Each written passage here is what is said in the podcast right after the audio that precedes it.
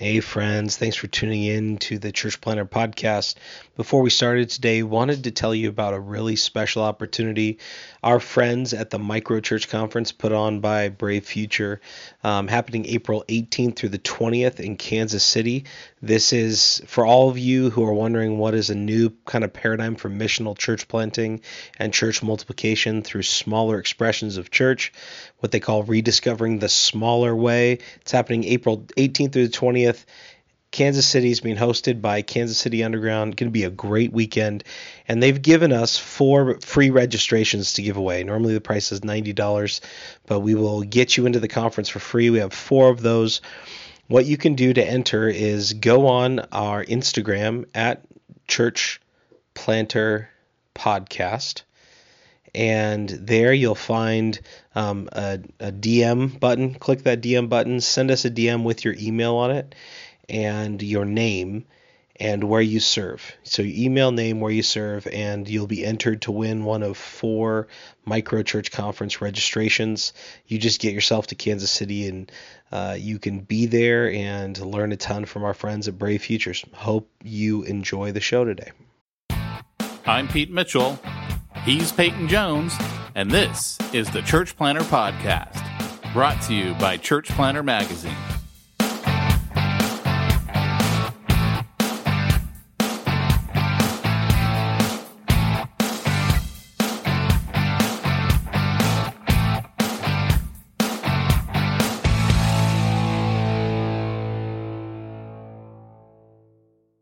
This is Pete Mitchell. And this is Peyton Jones. Here with another edition of the old Church Planter podcast. Uh, g- g- g- g- g- That's Popeye. Is that what that was? Okay. Yeah, when I was a firefighter, there was a guy, uh, we used to be in the uh, firehouse he he was my partner, and we got lost. He'd always do Popeye, uh, ga, ga, ga, ga, ga, ga. and I'd find him in the dark. It was quite romantic, really. You know, um, a firefighter getting lost does not, you know, make me believe that that's the kind of guy I want as a firefighter. Because if he can't I find his way to my see, house, man. yeah, I don't know. There's too much smoke. If you can't, if you can't help me out by finding my house, I'm, I'm not feeling too safe and secure with him. Well, if that makes you feel uncomfortable, uh, you should know that during some of the uh, exercises where we were in a giant smokehouse, they call them smokehouses back there. It's not like America for barbecue. This in the UK. So firefighter for four years. And, uh, during the training, your final exam is that they fill a house with fire and smoke. And uh, it's all made out of concrete. It's a couple stories, um, supposed to be like an old factory or something. And then you, you go in and you got to find bodies, right? And, uh, they're just big dummies. Well, they had a baby one and it takes a long time. People don't understand in a fire how long it takes to to get up a stairway to make sure you don't fall through and die. And uh, you know, I, I, I threw the baby down the stairs because it saved time and hoped my partner would catch it. He caught it, but uh, if that made you uncomfortable, you know, throwing babies down the stairs will definitely not make you put your faith in a firefighter. Well, at least it was a dummy. It was a dummy, yeah. Because I'm willing uh, to bet you would not have done that with a real baby.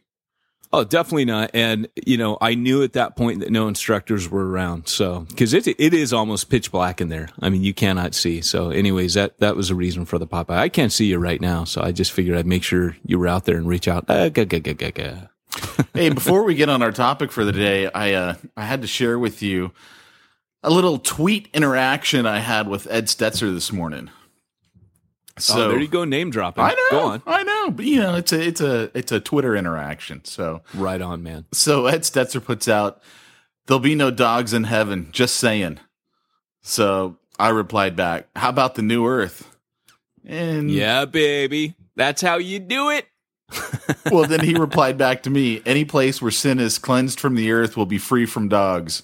So, yeah, Dude, you can't not like dogs. I'm telling you right there, my my opinion of Ed, little bit shaken. I'm not, I'm not afraid to admit, a little bit shaken. Yeah, I'm I'm not sure if he's entirely redeemed if he doesn't like dogs. he doesn't, he's a cat man. You can just tell hey, that's a cat oh. man. Oh, yeah, I am a cat man. I, I, okay, fair enough, Ed. If you like cats, you're you're okay. Are you're you a cat man too?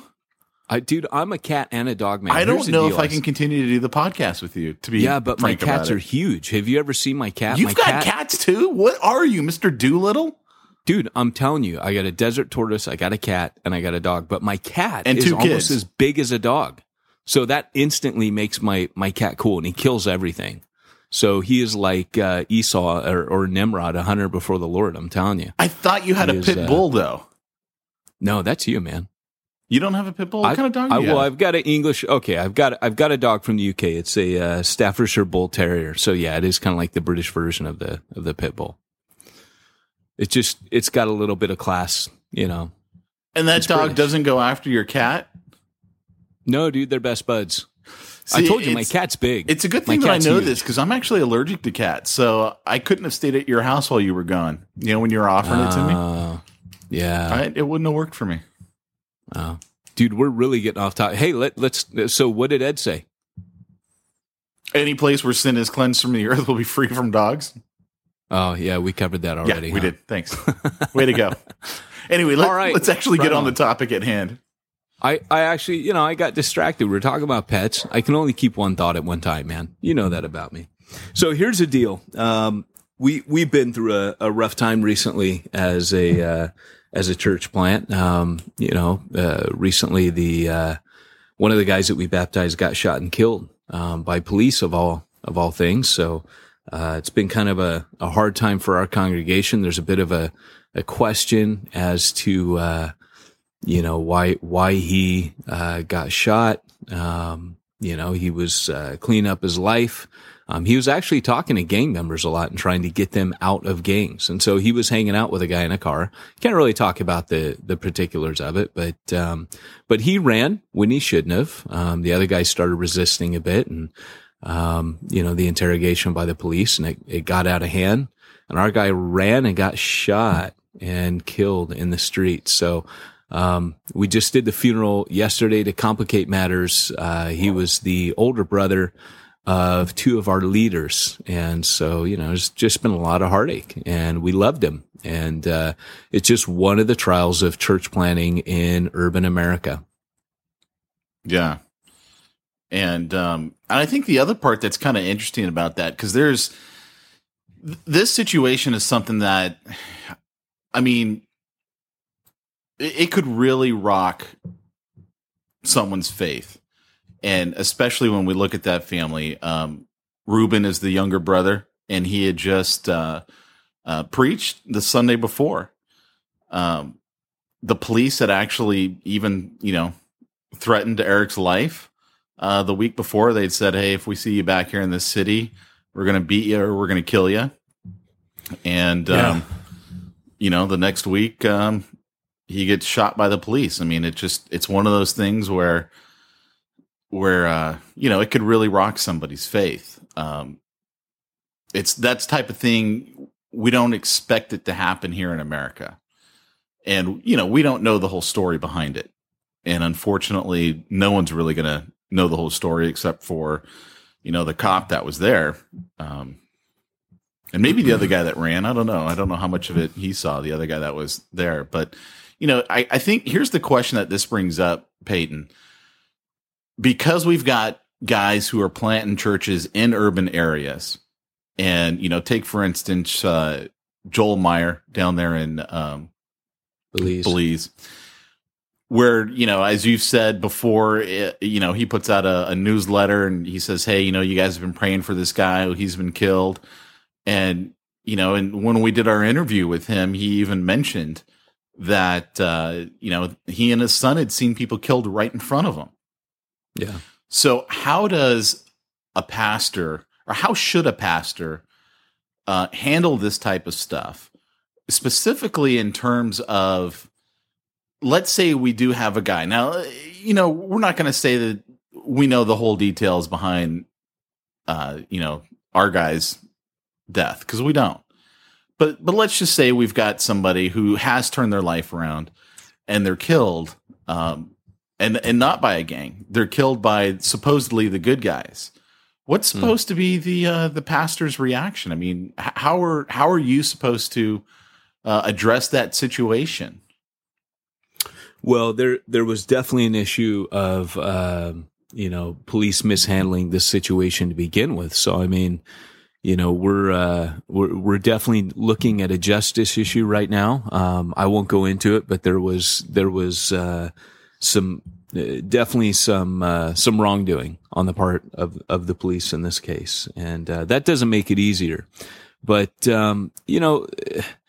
I, I think the first place that you have to rest is you have to rest in in God's uh, absolute sovereignty and control.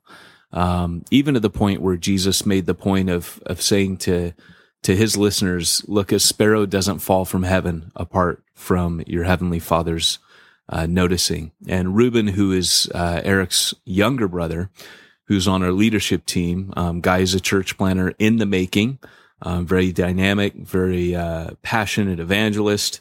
Um, you know, he's he's accidentally started a couple churches, and I mean, I could go on and on about Reuben, great teacher.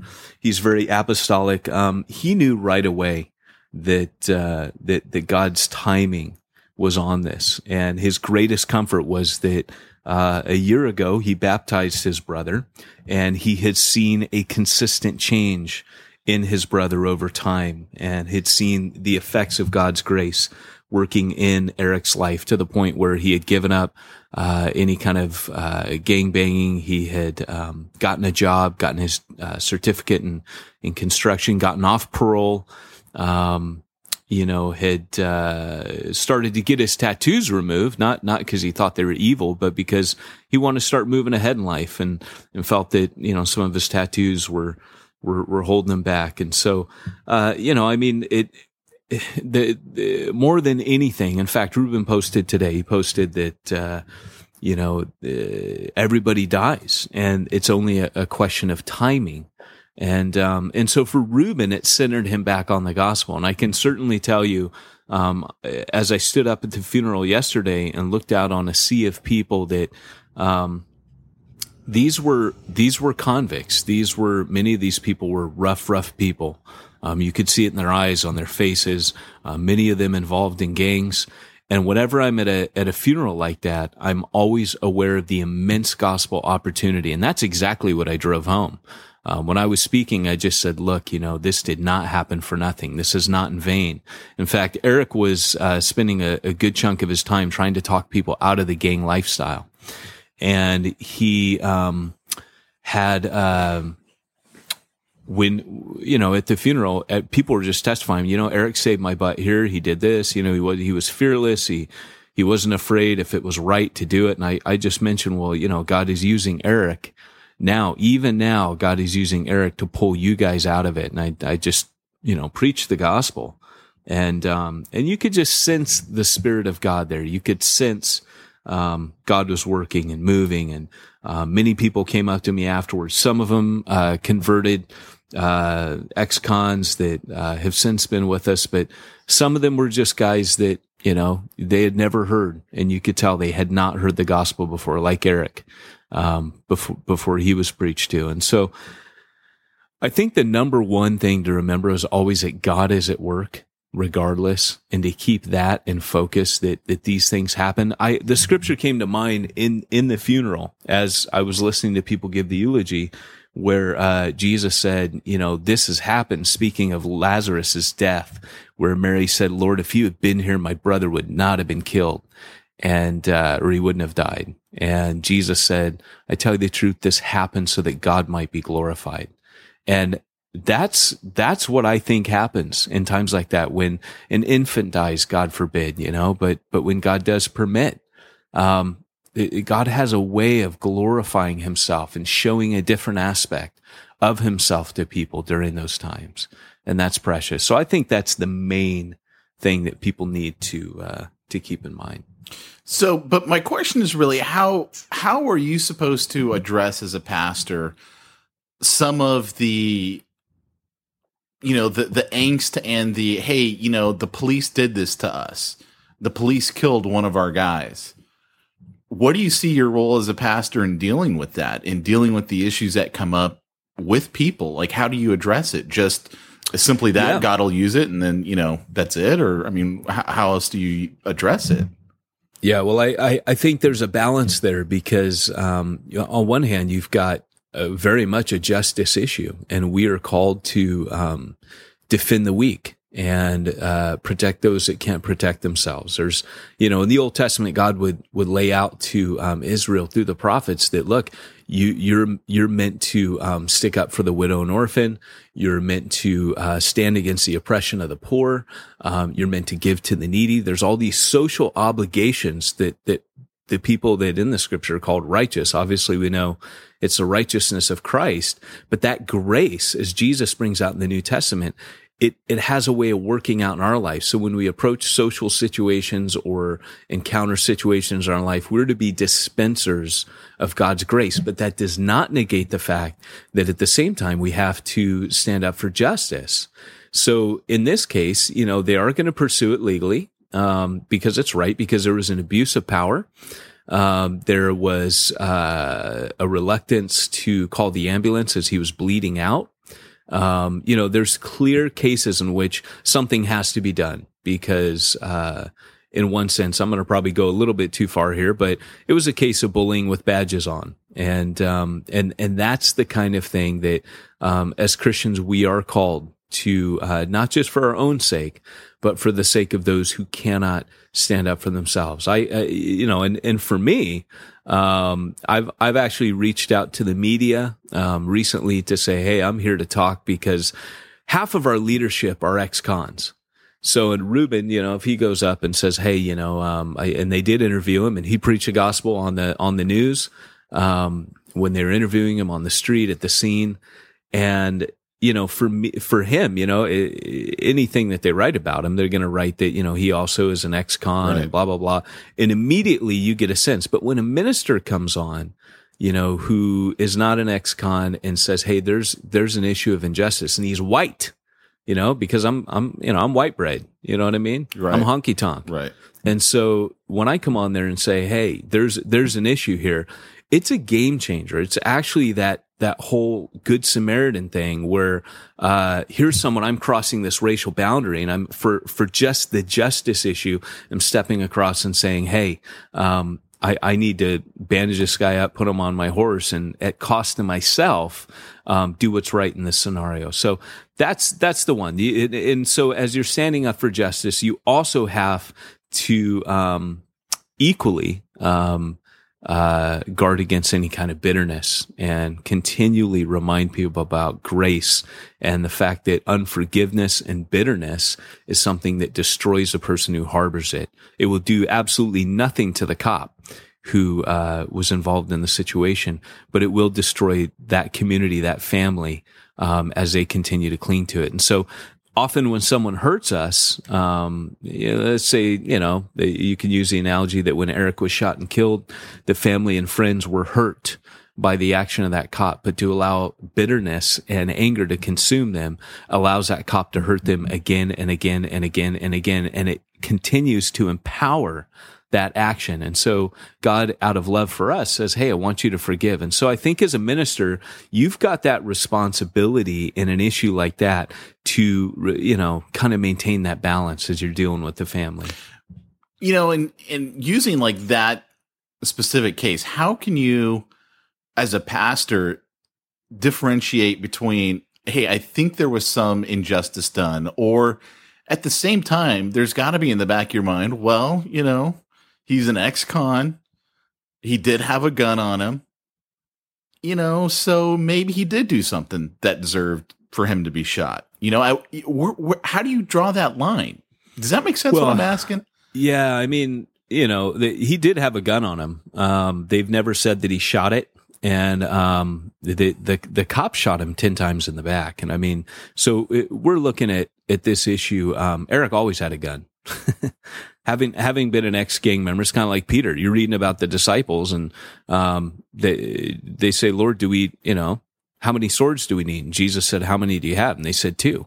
And they were packing heat. You know what I mean? So packing heat doesn't mean necessarily. Eric was a was a guy who, because of his gang mentality, um, he probably felt a need to have that gun on him for protection. And uh, um, as far as we've we've heard, there the, Eric did not fire back that gun. There's been no evidence of that at present. So um, we're kind of looking at you know there there's a lot of speculation. Um, the the clear statement has been that when when there was an altercation between the other guy and um, Eric was there in the car with him. That Eric ran, and the fact that they found a gun on him um, doesn't really say anything. Uh, Ruben said point blank, "Hey, my brother could have shot and killed anyone he wanted. Um, he was no stranger to using a weapon."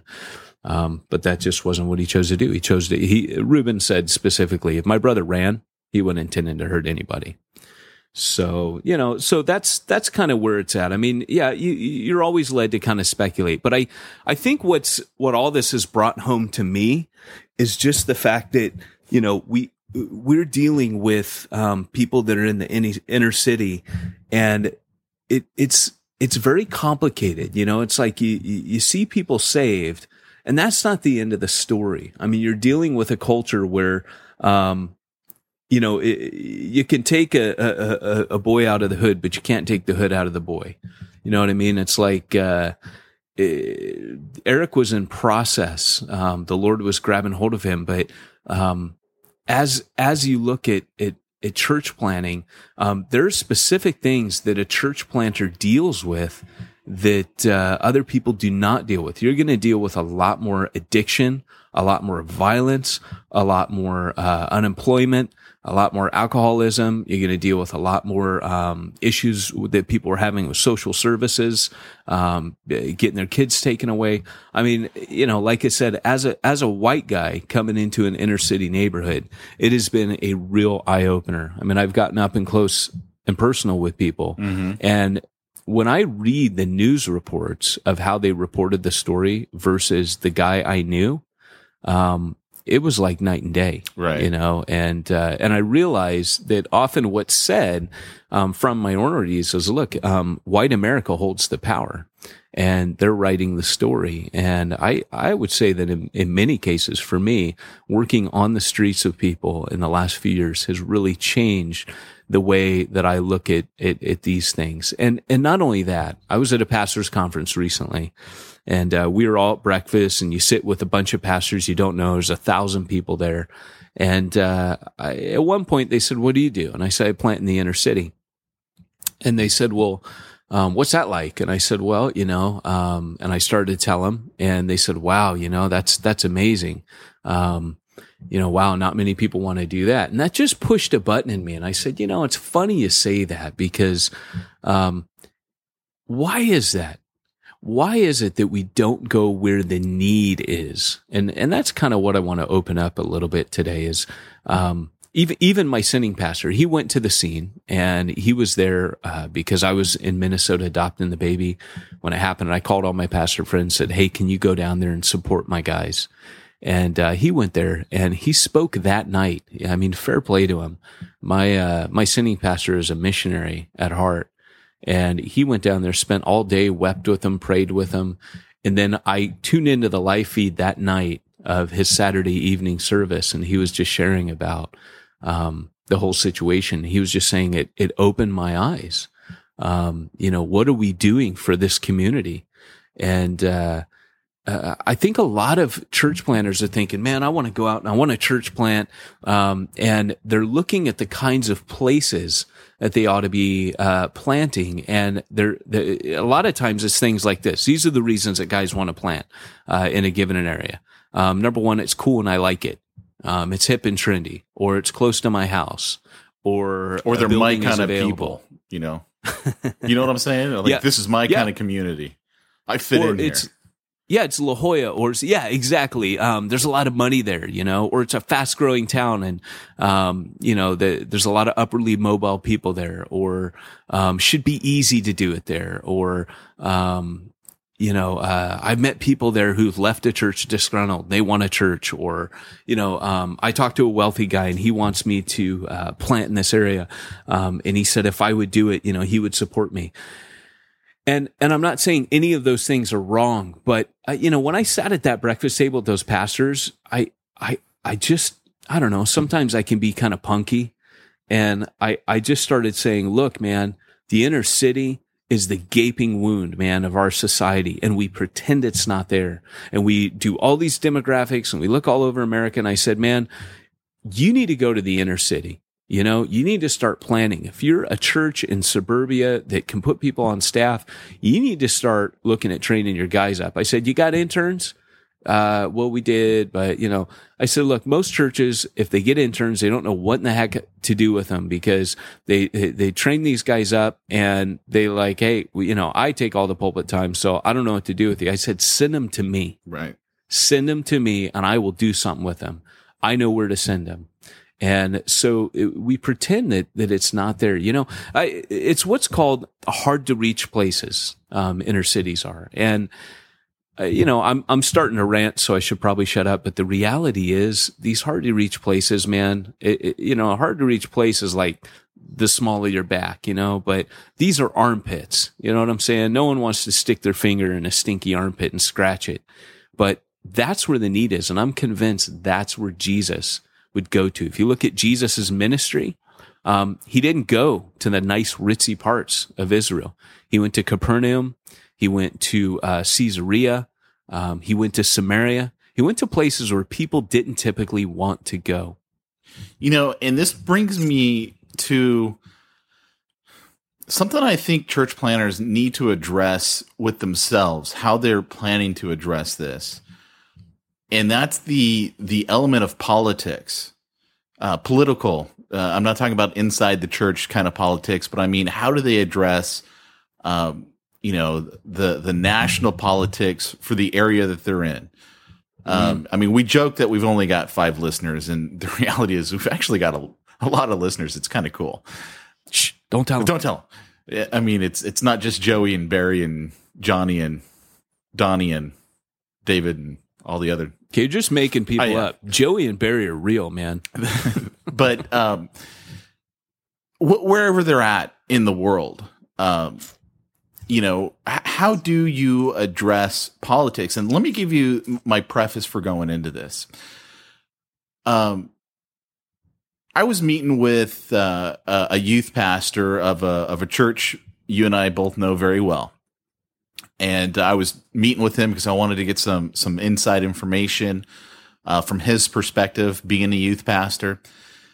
And so this is this is back when uh, the election was about ready to happen between Mitt Romney and uh, Barack Obama, and the the senior pastor at this church was all over Facebook, just relentlessly all over Facebook.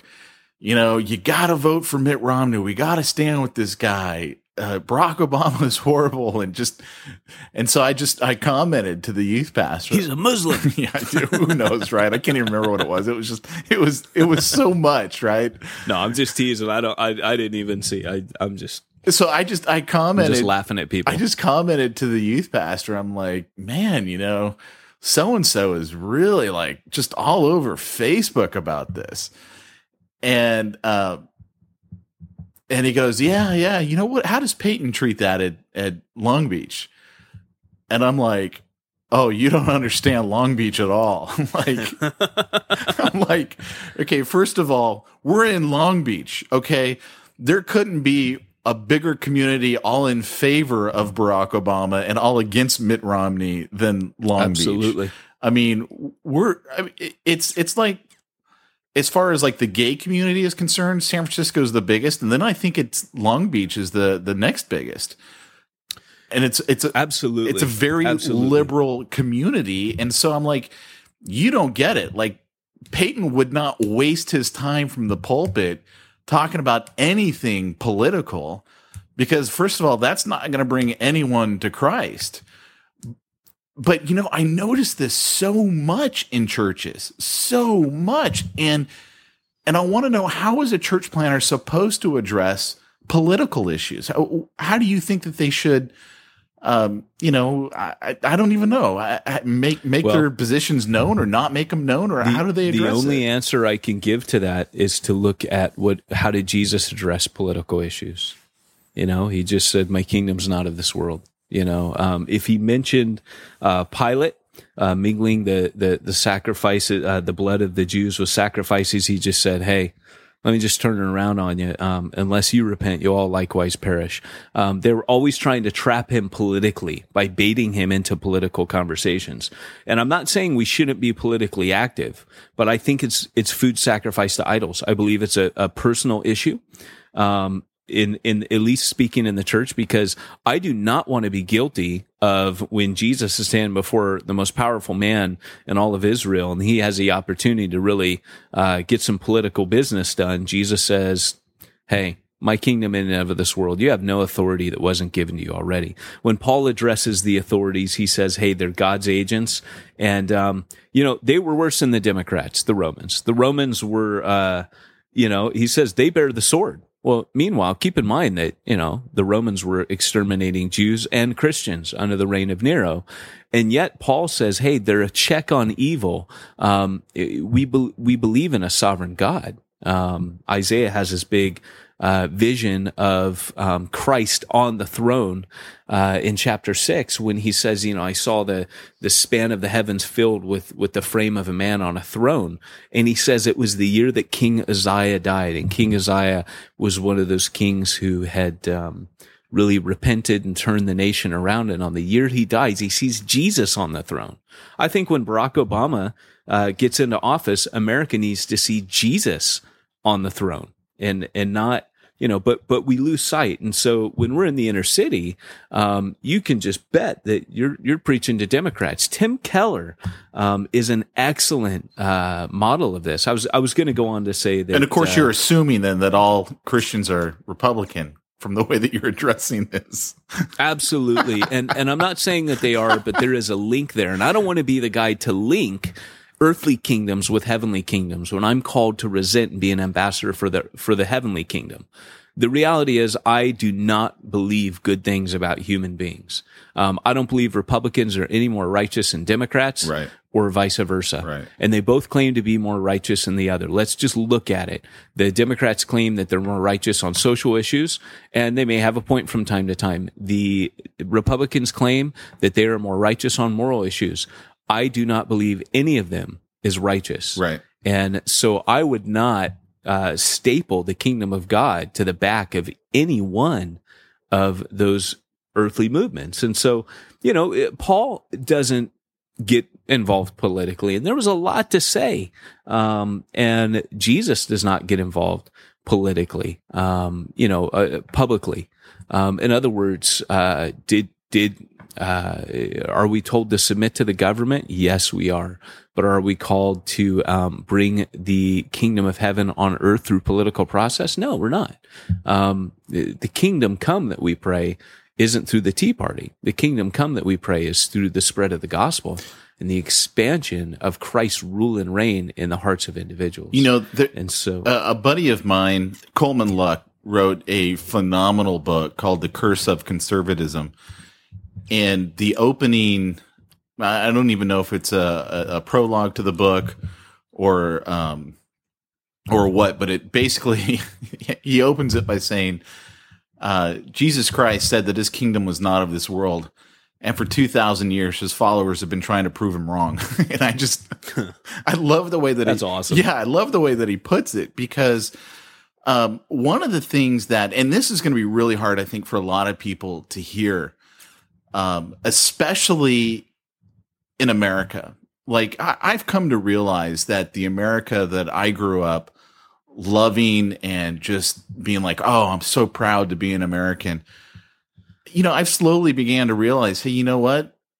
The republic that I read about as a kid is is dead. I mean, it's not. Yeah, it's not there the way it was. And this, a lot of people are going to reject me saying this. They're going to be like, Pete's lost his rocker, and that's fine you'll you'll get there someday. No, I'm just kidding. But um, but it's called wisdom, kid. Comes with age. it comes with age. I, will give you some examples, man. Um, I worked. I, I was hired on at a, a, company to redo all of their marketing. I was just given a hundred and twenty thousand dollar contract. They were spending about four million a year in advertising. I just come on to revamp it.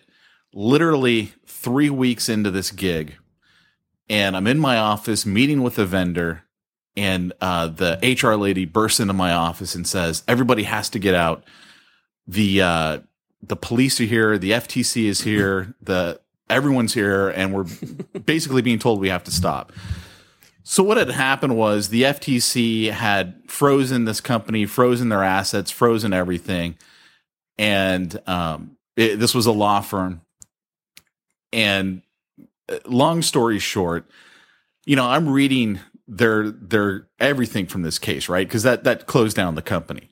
The company was done. You know, 130 people unemployed, all their families uh, unemployed, a thousand clients left out in the dark, and uh, and these guys were a, a, a, law firm that specialized in in basically uh, what we now know as loan modifications. They were helping uh, families um, keep their homes and going through the whole loan modification process. This is back before they had certain uh, rules in place, and these guys were actually one of the companies that were doing it. And so I'm I'm reading, and I'd known these guys since there were literally six employees. Uh, because I also have the financial planning company, I had set them all up with their uh, their health insurance as a company. So I mean, I knew when there was six people there, and now they had 130. They just brought me in to redo all of their marketing, and I'm reading through the court documents and literally reading line after line of a blatant lie from the FTC hmm. lawyers. Mm. I'm like, these guys are literally lying to the court, and they have no shame about it. And it's actually mm. something I read about in a book uh, by a guy by the name of Robert Cialdini. It's a book called Influence and it's it's actually a technique that really good lawyers and when i say good lawyers it doesn't mean moral or ethical lawyers but they're good at being a lawyer.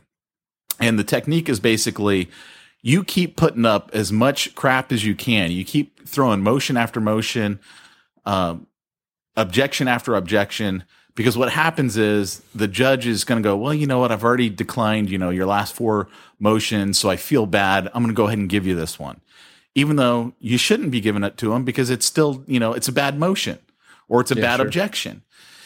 And so, like, one of the things is they said, you know, these guys literally didn't save anyone's home at all. And that's what the court documents that the FTC lawyer said to the court. And literally, this is not the case, right? So when they're talking to the, there's somebody called a receiver, and the receiver is the one that had taken over all the corporate assets. And um, so when when the the owners was at the, the the office going, hey, you know what, we have the right to see, you know, where the files of all the the people that we've closed. Uh, we've basically done their loan modifications. It's been approved. They're like, oh, that's a huge stack. It's way over there in the corner. And they just kind of shook their heads because they're like, you guys literally lied to the court saying that they hadn't done any. And then, you know, we're here and it's like, oh, well, you know, there's tons of those files. They're over there. And it was just mm. like thing after thing like that. And I'm sitting there reading all this stuff, knowing the inside information. And I'm just like freaked out going, you cannot win if the government wants to come after you. You're, you're toast. Yeah. You're, you're not going to win. Yeah. And then, you know, you, you look at, uh, I gave you an article, Peyton, a, a week or so ago of, uh, uh, you know, in Texas where they basically, and th- this can be done in, in all states, and I knew about it before, but they basically just seize your property. you know what? We think this is drug related. We're going to take your money. We're going to take your car. And they specifically target uh, blacks and Hispanics, uh, minority yeah. groups. Yeah. And it's because they don't have power. Because they don't have power. They don't have money. They can't fight it. And just like you said, bullying with the badge. I mean, this was an article in the New Yorker. And, um, and, you know, they, they made the point in the article that normally the uh, the DAs are a little bit you know brighter because what they'll do is they'll threaten uh, parents, hey, we're going to take away your kids. We're going to say that you know you're an unsafe family and that you're dealing in drugs and we're going to take away your kids and put them in foster care unless you mm. sign over your car and all of your your money. Yeah. And um and they'd literally have people sign, you know, okay, I agreed. You can take my car and, and my money. And we go, oh, this doesn't happen in the United States. You, you can't do that. Oh, it, it's not. It's yeah. not true. I mean, it, it absolutely it's, can happen, and it does. It does, and that's kind of where people talk about, oh, you know, white people problems, and and, and as non PC as that may be to say to people, the reality is that that's what we're talking about because it is a different experience to be a minority in America. And, and, and white people don't like to hear that because or they don't believe it or they don't believe it they don't believe out. it I'm telling you, church planters, get in the inner city and start planting and you'll see this stuff with people you know and love and care about and you'll see the other side of it. Um, we're all quick to judge. Let me tell you something. The powers that be are quick to judge people. And so, for example, um, in the last year, these, these are some of the perils of church planting in the inner city. We have guys, they come, they get saved, they're on parole. Um, we, we deal with a lot of uh, ex criminals. In other words, they come to Christ. Maybe they're addicts, um, they're they're criminals, whatever. They come to Jesus, their life changes, and they get ground up in the system. So, for example, um, in in the last year and a half, we had two guys who uh, one guy uh, was fixing something at his parents' house. He he you know was off on parole, and uh, he got pulled over for a traffic violation. They found a pocket knife in his uh, tool chest. And so boom, he's, he went away. That was a year and a half ago. He's still in. He has no idea when he will get out again. Um, another one of our guys, uh, was pulled over, completely life change, completely changed around. Um, uh, ex-criminal, uh, drug addict, clean, uh, getting a job, the whole thing. Oh, and by the way, it is very hard for these guys to get jobs. And, you know, that feeds into the system. You start kind of realizing, gosh, the gospel needs to push on. We got to do more. So we don't just help homeless people. We help homeless people get off the street. And in the past two years of being in Long Beach, we've actually helped two people get off the street. And that's been at personal cost, setting people up in hotel rooms, supporting families, um, giving them our own resources and things, but not just in relief uh, ministry. There's a difference between relief ministry and developing ministry. So developing ministry is saying, I want to change your life. I don't just want to throw money at you or clothes or food at you this week. Um, it's that teaching to fish idea. But anyway, so this guy gets, you know, he gets pulled over and, uh, the cops search him because he's on parole. They have a right, uh, legally to search him at any time because he's out on contract. What they find in his car is something from a year ago under his seat. He's been walking with the Lord for nine months. They find under his seat um, identity theft papers that he were unused, but were there. And he, you know, how much crap do you got stuffed under your seat in your car that you forgot about? Mm. So they pull it out. He fully confesses and says, he doesn't say, no, I've never, those are my friends. He says, you know what? Those were mine. I had intended to use them, but I became a Christian nine months ago and I absolutely forgot they were uh, underneath there. What's sad is because they were there and he, he forgot about it. Um, he was, he was jacked up on drugs most of the time anyways when he was using those. Um, no wonder he didn't remember they're under there, but he got locked up. They're trying to book him for 15 years. These are the heartbreaks that we go through on a regular basis. Um, I've got things I can't even share uh, on this podcast um, because you know as a pastor you, you got a, con- a confidentiality clause. You can't share everything. But I'm just telling you, like when you go to pick a place to church plant consider the inner city. Just case in point, um, there's a website, uh, you know, a million blogs out there, but I found one by a guy named Jim Townsley. Uh, he's a pastor of Central Baptist Church, and he had a blog called "Where Should a New Church Be Planted?" And this is this is where he said, "I'm going to read you." Um, it says, "Here are some locations where you may feel led to plant a church." A small unevangelized village that is beyond the mainstream of society. Number two, a highly populated city with few churches. Number three, a people group that's been ignored. Um, number four, the inner city. The other ones had explanations. Number four is just the inner city, right? When I sat at that breakfast table with those men, here's what I said. Um, when when uh, they said, "Well, why don't people plant in in the inner city more often?" And I I just leaned back, looked at them, and I knew I was just basically gonna like be the jerk at the table. I said, "Because there's not enough money there." For pastors to want to do it. And they all looked at me and kind of blinked. And I said, yeah. I said, you know what? We'll, we'll go church plant in Orange County. We'll go church plant in Beverly Hills, parts of LA. But when it comes to the inner city, baby, there ain't a lot of people. A lot of people means there's not, you know, not having a lot of people at jobs mean you're not going to have a lot of tithe. People go, pastors go, seminary grads go where they can be supported. Yeah. Um, And the gospel is going primarily to white middle class America. And that in itself is a justice issue. That is an injustice. That is us refusing to do what the apostles said. When Paul tells his story in Galatians 1 and 2, he spends two chapters telling his story about how he became the apostle to the Gentiles.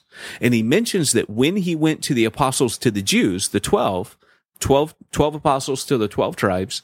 He mentions in Galatians chapter 2, he says, So they laid hands on me, they sent me out, and he said, Only they said to me, Do not forget the poor. That's Galatians 2:10. The very thing which I was eager to do. So Paul at the dawn of his apostolic ministry says to us, look, one of the injunctions given to me by Jesus' 12 followers was don't forget the poor. If you're going to go out there, target the poor. Paul says the very thing I was eager to do. This to me is, is one of my issues right now that's like a hot, a hot topic to me. It's a button. I'm going to tell you something. You go into the inner city, um, you, are my hero. You're a working class hero to me because you're going to have to get a job and you are going to, you're going to be seeing amazing things. The stuff we talk about is the stuff you read about but it's because of where we're at, because of where we decide to go. And I could go to, you know, middle class white America just across the border of, uh, uh, the border of Huntington Beach and, and Long Beach is what's known as the Orange Curtain or the Orange Curtain. Orange County is one of the richest counties in the United States. But the reality is, you know what? I, I don't want to get rich. Uh, I don't see godliness, like Paul said, as a means of financial gain. I'm not as some were peddling the word of God. Um, it's, it's not, it's not the means to riches for me. Um, I go where the need is and Long Beach is where the need yeah. is. And so I want to encourage our church planters and sorry, Pete, I know I'm having a rant here, but uh, I want to encourage you guys. Just think of that list. There were 10 things on the list and he just, boom, number four, the inner city. Um, it's just a given. Once you get into the inner city, um, you understand the reason why. And, and, and I just think that it's, it's the church, uh, is kind of like the good Samaritan right now. I mean, the, uh, the Pharisee and the, and the priest and the good Samaritan parable. Just seeing the guy on the side of the road bleeding and broken and just walking by thinking someone else will do it. I've got to get to Jericho. You know, I, I, Jericho's where it's at, baby. I got ministry in Jericho. I'm a Levite. I'm a, I'm a, it's funny how he mentions the Levite, the priest, and the Pharisee. You know, um, he mentions the guys that are the religious guys that should have been doing something, but they're not. And which uh, at the so same, don't get me started. Yeah, well, I mean, but at the same time, it's not to say that if God has called you to to Orange County as an example that you shouldn't go, because obviously, if that's where God's called you to, then you need to go there. But it is to say that that there is a huge segment of the American population specifically that's utterly neglected. Um, last Sunday, because there's no money there. Yeah, literally. Because I mean, there's there's no money and, and it's scary. I mean, yeah. let's face it. To me, Long Beach is is eh, well, I wouldn't say it's as bad as Mexico, but I mean, Mexico's pretty rough. Um, but I mean, how many times can you just be driving through Long Beach and hear guns? I mean, it happens. It happens all the time. All the time. Yeah, every night. I was talking to a guy who lives downtown. He says every night I hear guns. He had just moved there. And he's like, I don't I don't know if I if I want to keep living here, man. I hear gunshots every night. So when you've got a family, like I think about my own situation. Okay, now I've got Jamie and I've got Luke, my two year old. And I'm like, you know, do I really want to move to Long Beach? Because there's that that fear. And you know I, for me one of the things that i always remember is what joel said when we interviewed him about belize you know because what is he like 130 feet away from the the uh, headquarters of one of the gangs? I mean they're literally yeah. right next to this thing. And he's like look i could get killed walking the streets here in america. He goes if you're in god's hands you're in god's hands. It doesn't matter where you're at. So what do you really believe? Do you really believe that you're in God's hands? And if so, then you know you don't worry about it as much. But um, last week, I think it was last week, was was last week when uh, Chris Langham was preaching. No, that was Charlie. No, yeah, last week Chris was. Preaching. It was Chris. Okay, yeah. Um, and he shared the story of uh, Jim Elliot and um, you know going to the tribes in um, and where was that again? Uh, Ecuador. Yeah. Jim Elliot, yeah. And Nate Saint. you know, they, they wanted to reach this one tribe and, and, um, five of them went to go reach out to this tribe and they were all killed. And then of course, a couple of the, the wives went back later and ended up, uh, were able to witness to the tribes and so many of them got saved. And, um, you know, doing those kind of things, you, you are going to have these experiences where your life could be threatened when we were at that pastors conference that you referenced earlier, you and I one night we went to a, a dinner, and I remember being emotionally exhausted because of all the the interviews that we had done for Church Planter magazine, and they were just so moving and emotionally moving. I was I was exhausted and I was the guy behind the camera, right? I mean, I wasn't even doing anything, but just emotionally exhausted. I remember we were sitting there at that dinner and this one pastor was there and he had this associate pastor. I don't know if you remember this, but he was like ragging on his associate pastor, like just kept putting him in his place. And I felt embarrassed for the associate pastor. Like it was, and you know me, I mean, you and I like yeah. rag on each other all the time. I'm like, hey, little buddy, you know, stuff like that. Hey, Hoss. yeah, exactly. but I mean, this was like, it was uncomfortable. I mean, it was totally uncomfortable. And then right next to me is this other pastor. And I was telling you afterwards, I go, he was like, I don't know, like Barney Fife. He's like, hey, let me tell you what we're doing. And, and it was like, but they're telling us, you know. And I could tell you did not like that. I even said something to you. You didn't like that dude, guy. You're I, like, I, dude, I wanted to punch him in the head. I did. I was, I was almost about ready just to tell him off. Like, dude, I get that you and him supposedly have this good relationship, but you don't know us and you're totally ripping on your guy in front of us. How rude is that? I mean, it wasn't like I, anyway, but I didn't. But the, you know, the Barney Fife pastor, and he's telling us about the stuff that that they're doing, expanding into Mexico, and how you know they're dealing with the drug cartels, and how they they prayed over this this one cop before they went out on patrol, and that night they got hit by like um, you know, these these cartel members, and over a hundred bullets were fired, and this cop was not hit at all. And so then the police were like, "Hey, can you come back and pray for all of us before we go out?" and like, and I'm I'm sitting there going, "Dude, this is the guy who gets it. Like, this is the pastor who gets it, not this other guy who's like, yeah, I've got my associate pastor here, and he needs yeah. to do all the work for me because I don't need to do it." And I'm like, "Dude." You know you've you've made being a pastor some like kingship role. Yeah. and that's not what it's about. It's about absolutely. literally risking everything and maybe even your life. You know one one of my favorite interviews was the one with bob coy in church planter magazine. In fact it was just out in this issue no of the no magazine. that was in the first one. Oh was yeah. it? Oh wow. Okay. Sorry it's uh, it's it's actually like started lighting up on Twitter like just now. So there's apparently a delayed reaction. So I I got confused, but the deal is is that you know Bob said something in that interview that was profound, and it was all about when he was going to quit. He was in Fort Lauderdale back before it was all built up, and um, no one was coming to his church. It was like he was poor. You know, he had 40 people and he called up uh, Oden Fong, who is kind of uh, the head of the uh, the seminary back here um, for Calvary Chapel and uh, young ministerial student school ministry, and uh, he he was just crying on his shoulder, and he expected like Oden to you know he he puts in his own terms that he expected you know the the uh, the Ride of the Valkyries or some you know the battle hymn of the Republic to come. You know he's going to give him this big pep talk and you know inspire him. And and and Oden just goes hey man if uh, if if you don't want to do it anymore, he's like, I got like 40 young guys right here that uh, would just go, you know, uh, love on a small congregation like that because they're just they just want to bless people and and and love him in Jesus' name and take care of his sheep. And he's like, Yeah, man, just resign and let me know, and I'll I'll, I'll send a guy out tomorrow. And he he said, you know, I was so deflated. Like, you mean I'm not needed? Right. like, you know, he had this view of ministry, like it had become all about him. And I think a lot of us start off that way and there's a breaking process where things kind of, you know, they're small because Jesus going, look, man, when it gets big, it, it easily becomes about you. When it's small, it's like you're on this crucible where I can just, I can refine you. I can, I can take those desires out, like kind of like God says to Jeremiah, you know, he says to Baruch in uh, Jeremiah 45, uh, Baruch, do you seek great things for yourself? Don't seek them, right? Ministry 101. It ain't, it ain't for you, man. It ain't about you. Uh, it's it's not the Church of Peyton uh, of Jesus Christ. It's it's the Church of Jesus, and my name's nowhere in there. I was reading Paul where he says, "And I became a servant to this gospel."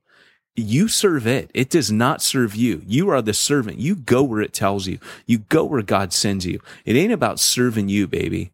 And so here's here's the thing that uh, Bob Coy goes on to say in the interview. He just says, "Look, you know, I I I had to get to the point where I had to say, if it only gets to 40 people, is that okay? Yeah. You know, like if that's what God has for me, am I okay with that? And he stood on this bridge where he parked his car and he, he said, you know, uh, it was the, the bridge that goes to Fort Lauderdale in Florida, lots of bridges. And, uh, he said, I stopped my car and I looked out over the water and I, I basically just, you know, he said most people probably thought I was going to kill myself because a lot of people jump off that bridge. But he said, although I may have felt like I want to kill myself, the fact is I looked out and I thought, Lord, I'm yours and this church plant's yours. And you've called me here. And he said, I said it out loud as I looked over the horizon on that bridge. I said, I'm not leaving. This is my city. And he committed.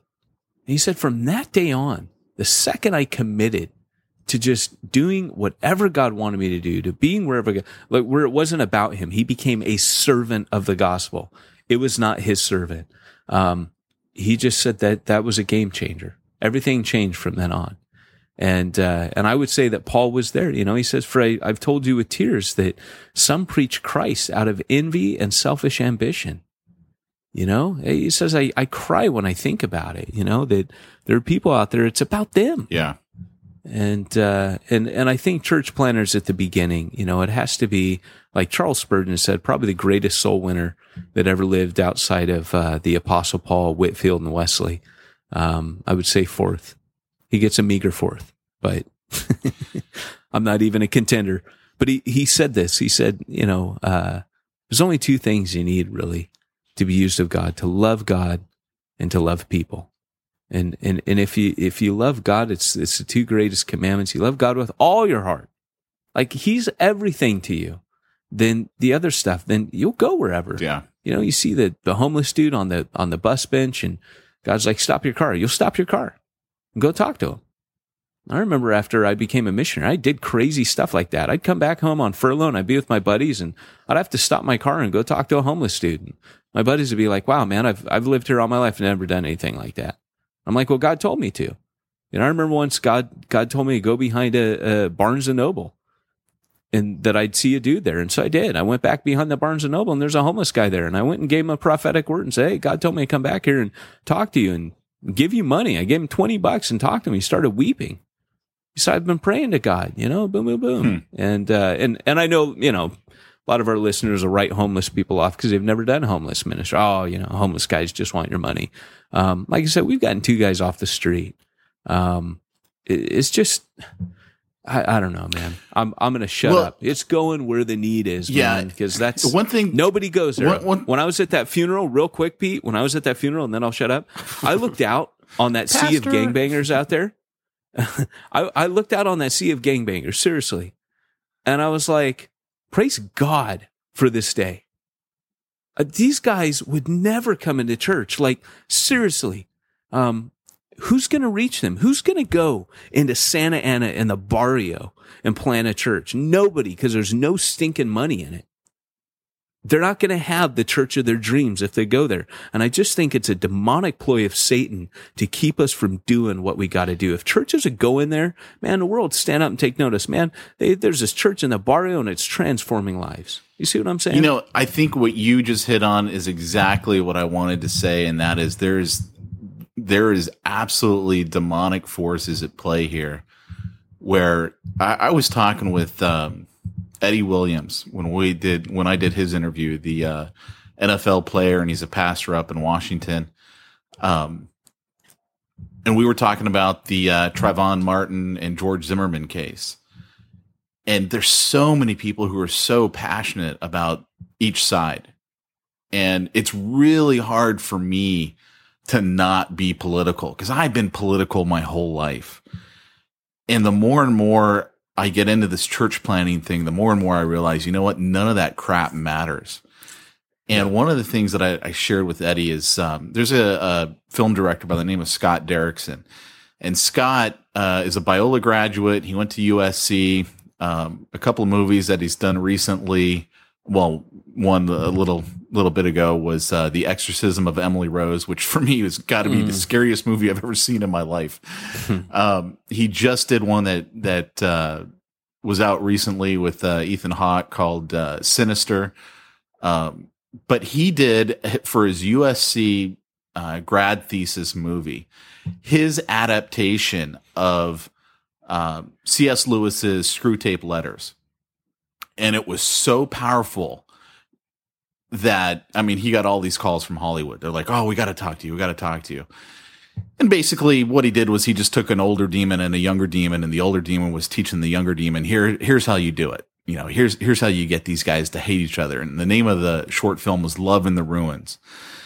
And and I was remember telling this to Eddie. I go, you know, I'm looking at this Trayvon Martin George Zimmerman deal, which has been a huge thing here in the United States, and I'm like, this is Satan having a field day Absolutely. because he's getting everyone to pick a side, and it has nothing to do with anything. I mean, it's it's you're missing the point. The point going on here is that Satan wants us to hate each other wants us to fear each other, doesn't want us to show any love to each other, doesn't want us yeah. to share the news of Jesus Christ. Amen. And instead has turned this into, you know, yet again, a race issue. Yeah. And that's that's exactly it. And when you're when you're reading the gospels and they're trying to sidetrack Jesus, he will not get sidetracked from his mission. He will not focus on those things. Um, and, and if you believe the media, you know, I mean, like, uh, you know, Fox News, uh, they always take a hit. I like the fact that there's a station. I, I don't agree with them and I don't, you know, uh, believe everything I hear off Fox News by any, by any means. Um, I like the fact that they're actually the underdog and that, you know, so if it were the liberal station were the underdog, I'd listen to it you know what I'm saying? So, and I don't, I don't have cable, so I, it's not like I, but if I'm over at someone's house and, uh, you know, I'll turn it on and whatever. The reality is, is that the more of Rush Limbaugh or Fox News you listen to, the angrier you get at the wrong things. Yes. In, in other words, what, what I'm saying is, you know, at the moment when you're listening to that stuff, it sounds so righteous and so good. And when you back away, you realize I have just transformed into a Pharisee. Yes. I think I'm righteous and I am just completely pissed off at the wrong people about the wrong things. And Jesus would not go on Fox News. He would not go on Rush Limbaugh and talk like that. And I'm, I'm just, you know, the, the reality is that, uh, it, where we're at in the inner city, man, you stand up and start preaching like that on the street corner, you're going to get shot or pummeled. But you stand up and preach the gospel, God's grace, and people are going to be broken and in tears and transformed. And isn't that what and, it's all about? I mean, isn't that what the whole game is? It's not about, yeah. you know, let my my next Republican become president. I mean, that's not yeah. the game. The game is, you know, how many people can we share the gospel with? How many people can we help, um, you know, bring into the kingdom? I mean, it's yeah. it's God's game. We're along for the ride, but you know, another great line, and I would recommend to everyone to pick up "The Curse of Conservatism." It's on Kindle by hmm. Coleman Luck. But another great, in addition to Church, in addition to Church Zero, ding ding. but uh, you know, another great line that he said in the book. He goes, "That's my book, by the way." He goes, "I just have to say he, that. I have to plug it. Sorry." He, he says, you know, I believe that that Jesus isn't going to come back until every form of man's government has been tried and shown to fail. Amen. And I just I look Amen. at, you know, like what we would consider is is the pinnacle of government, which is democracy. Our our yeah. little republic here where we rule ourselves and it's it's it's a joke. I mean, badges yeah. with bullies, and not all cops are bad. I've got cops who are clients, and they're great cops. I, in fact, one guy I know is a hardcore Christian, and he's always going to Mexico and doing missions trips down there. And I mean, that, that's not the deal at all.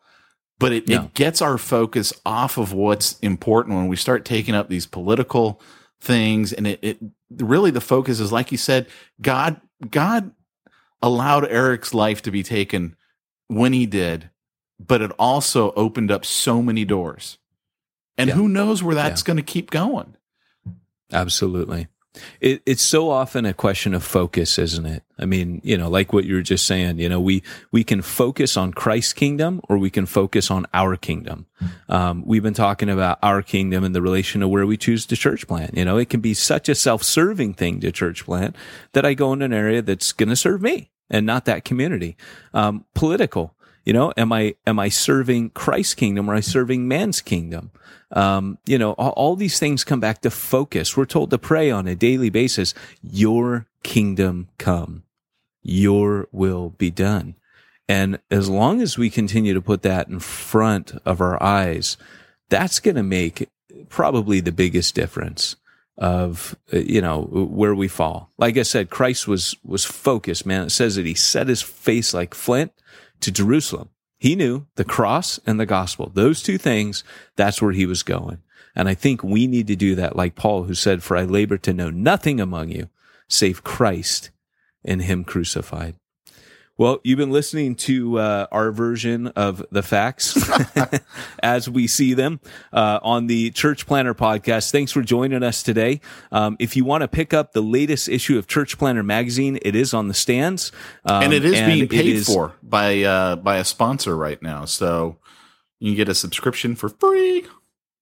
Free, baby, my favorite number. We've actually and, doubled uh, our subscriptions in the last week since we've had that sponsor. So that's pretty yeah, cool. baby. So go on there, check us out. It's free, won't cost you a thing. It will gain you everything. And so it's meant to be a mini church planter conference in every issue. We want you to go on there, have that. That's a gift this month. And uh, we also want to remind you at the close of our program that if you want to reach the ones that nobody's reaching, you got to go where nobody's going and do what nobody's doing.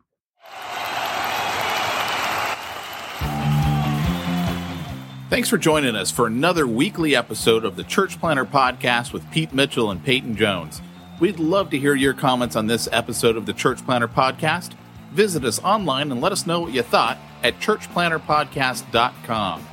If you subscribe to us via iTunes and have enjoyed the podcast, leave us a positive review. The more positive reviews we receive in iTunes, the more iTunes will promote us to other church planters who would benefit from this show. This podcast is brought to you by the Church Planter Magazine, which is available in the iTunes newsstand or online via churchplantermagazine.com.